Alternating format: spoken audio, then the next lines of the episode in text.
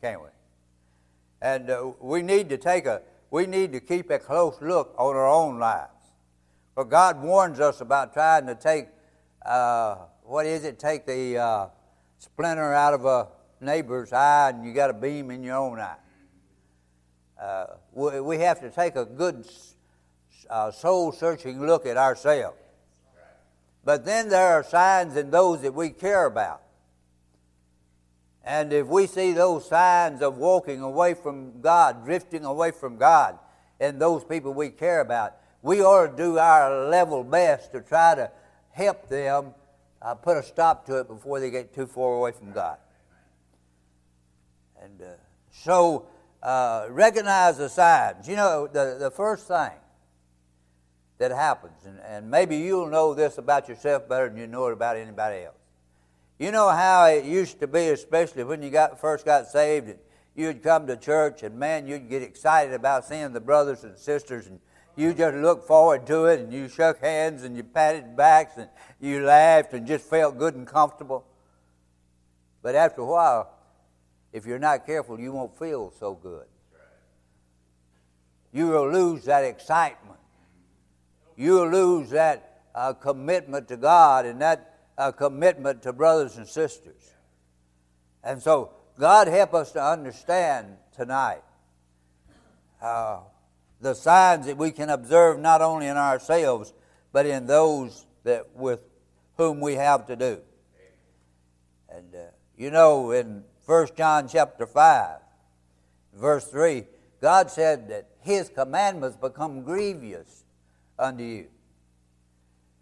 Now, I said either last Sunday night or Sunday night before, I believe it was, that whether we went to church or not at our house never was a question. But it's awful easy for it to become routine. And then sometimes it even, especially when you got children and they begin to grow up, and uh, they get to where they can maybe drive their own cars and do all those kind of things. Uh, they don't get as excited over the things of God as they seem to be when there's little kids. And what's ha- what happened to them? The commandments of God became grievous. It ought to be, we ought to get up. Somebody said, Man, I don't have to go to church on Sunday. And, you know, you kind of look around at them, you know, wondering what they mean. They said, I get to go to church on Sunday. There's a whole lot of difference in that, isn't it? I don't have to go, but man, I get to go. It's a privilege. It's a privilege to get to come together. And uh, if, I, if I have to miss church, even being sick, man, I miss it. Uh, I, you know, I wonder, my brothers and sisters over there talking about me. No, not really. I, I just threw that in. But uh, I've witnessed those who were once faithful and once close to God and uh, was here every time that the door opened. And uh, now they're no longer involved in the work of the Lord. They no longer desire to be in fellowship with God's children. And, and you know, it, normally it doesn't happen this way every time, but a large percentage of the time, this is the way it starts out. Well, I don't believe I'll go to Sunday school this morning. If I don't go to Sunday school, I can sleep an hour later. And after all, I don't get much out of that Sunday school class anyway. Now, I can tell you whose fault it is if you're not getting much out of Sunday school class. And it's not the teachers and it's not God. And uh, then they, they miss Sunday school. And then after a while, you know, you'll say, well, uh, you know, I went to church this morning and I came home and I laid down and took a nap and I got such a headache. I really don't see any need of me going on Sunday nights. You know, and it might just be one every now and then to start with. But after a while, just give up altogether. And the same thing with Wednesday night. And when you get to that place, you have to be awful careful because you'll just quit altogether. And uh, we're just talking about how badly we need a revival uh, in the time in which we live. And uh, so this evening, don't think because that you're faithful right now, that you're in love with the Lord right now, you're excited over seeing brothers, brothers and sisters right now. Don't think you can't fall away. The Bible says, Let a man that thinketh he stand take heed lest he fall. And I read, and this is such a familiar story to me, but I think of it often. I read about this man named Demas. And uh, Luke, the beloved physician, had Demas to go with him, and Paul. Man, he was running with some pretty good company, wasn't he? And uh, then there's a sad statement that uh, Paul wrote over in Philippians, pardon me, in, in 1 Timothy. He said, For Demas has forsaken me. Now, it wouldn't be too bad if Demas just forsook Paul. But you see, when Demas forsook Paul, he also forsake the Lord. And he forsake the Lord's work. You know, there's a place, I believe it's in John, I haven't read it a while. I said, if you can't do the work for, and this was Jesus speaking, if you can't do it for my sake, at least do it for the work's sake. In other words, the work that God has left us to do is so important because we've got the opportunity, we've got the privilege, we've got the duty of conveying to people that's headed to hell a way they can escape. God has given us the keys to the kingdom. You say, I thought Peter got those. You did too. When, when he revealed to you how to tell people how they can miss hell, that's the, that's the key that you use to get them into the kingdom of God. And so, yes, we need revival tonight. We're warned over in Colossians 2 said, Let no man beguile you of your rewards. In other words, don't let anybody steal away from you your reward. Uh, the, the devil's main business is to keep people lost. That would please, if he could keep everybody lost, that would please him exceedingly. If he could see all of God's creation and all those that Christ died for cast into the fires of hell, he'd be happy.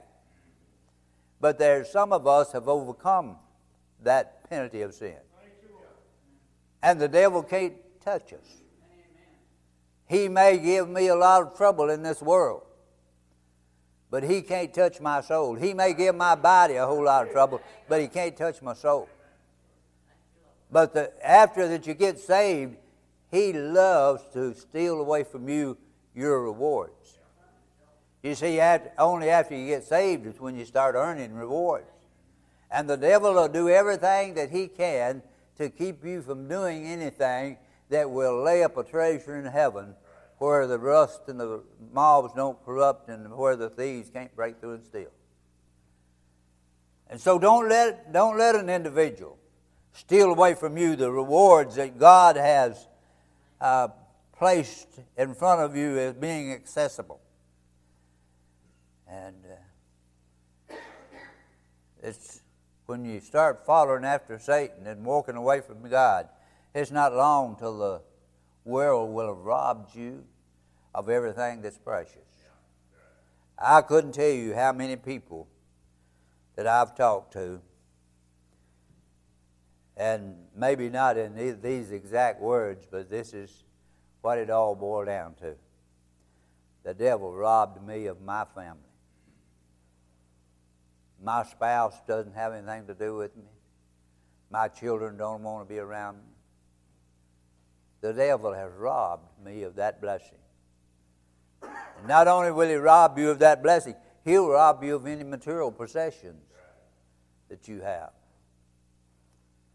I know a man, I'm not going to call his name, but I know a man that I'll guarantee you if you and him, if you and him and let's say that Brother Hub and Brother Eddie and him all started out one morning looking for a job.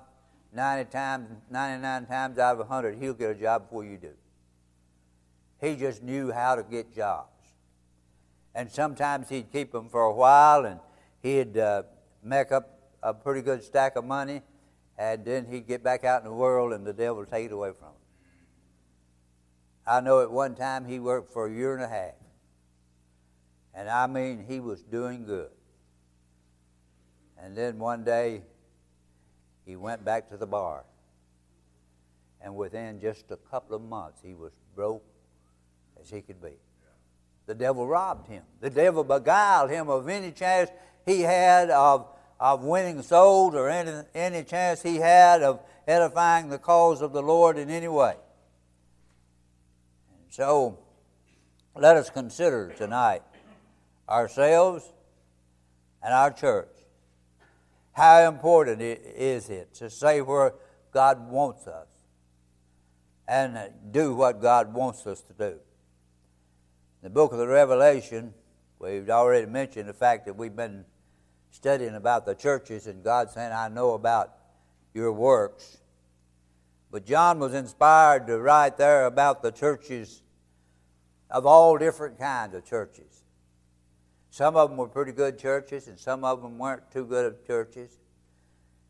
But I sat down and began to think about those churches, and God was available to every one of them. You could take the worst one that God mentioned. I'd say that'd be the Laodicean church. They, they won't repent. But if they had, God would have come in their midst.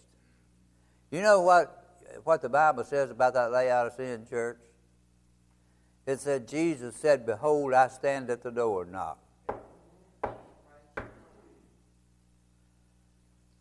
Now, what did that mean? He means he wanted in the church and they wouldn't let him in. He said, But if any man, if any individual will let me, I'll come in and sup with him and he with me. And somebody said, Why was Jesus knocking? Why didn't he just come on in? Because the latch string's on the inside. God will never force you into letting him into your life. So tonight, do we need revival? Certainly, I believe that we do.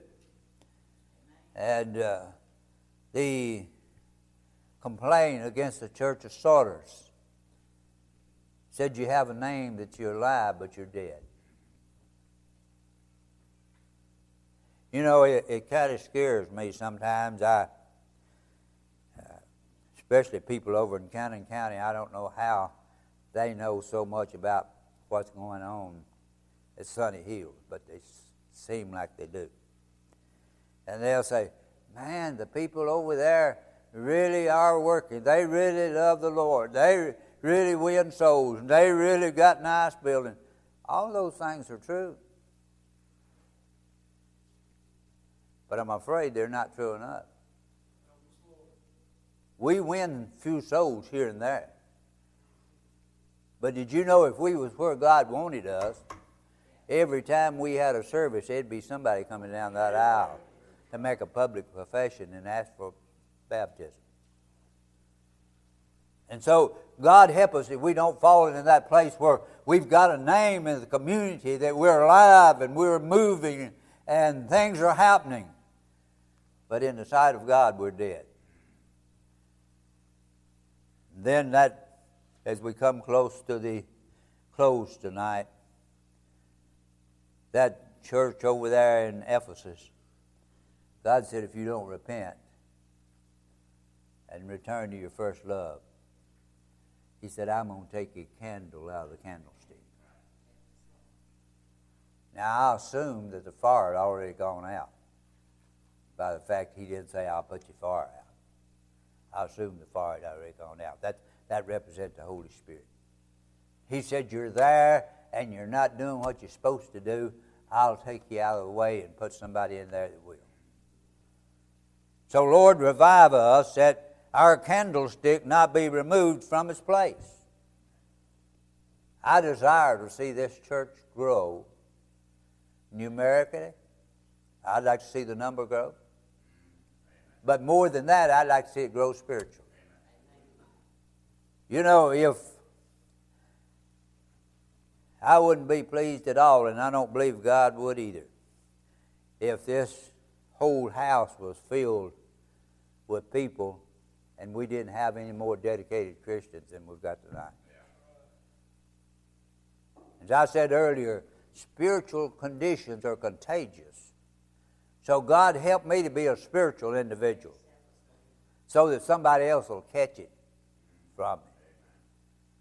But if you get unspiritual, if you get cold and indifferent, there's going to be somebody catch that from you as well. And in closing, do you know more than likely who that's going to be? It's going to be that individual who's closest to you, who you love the most. God help us tonight. I need revival. Do you? We'll ask you to stand. Piano player and song leader come. Brother Chris, if you'd come over here on my right, and Brother John on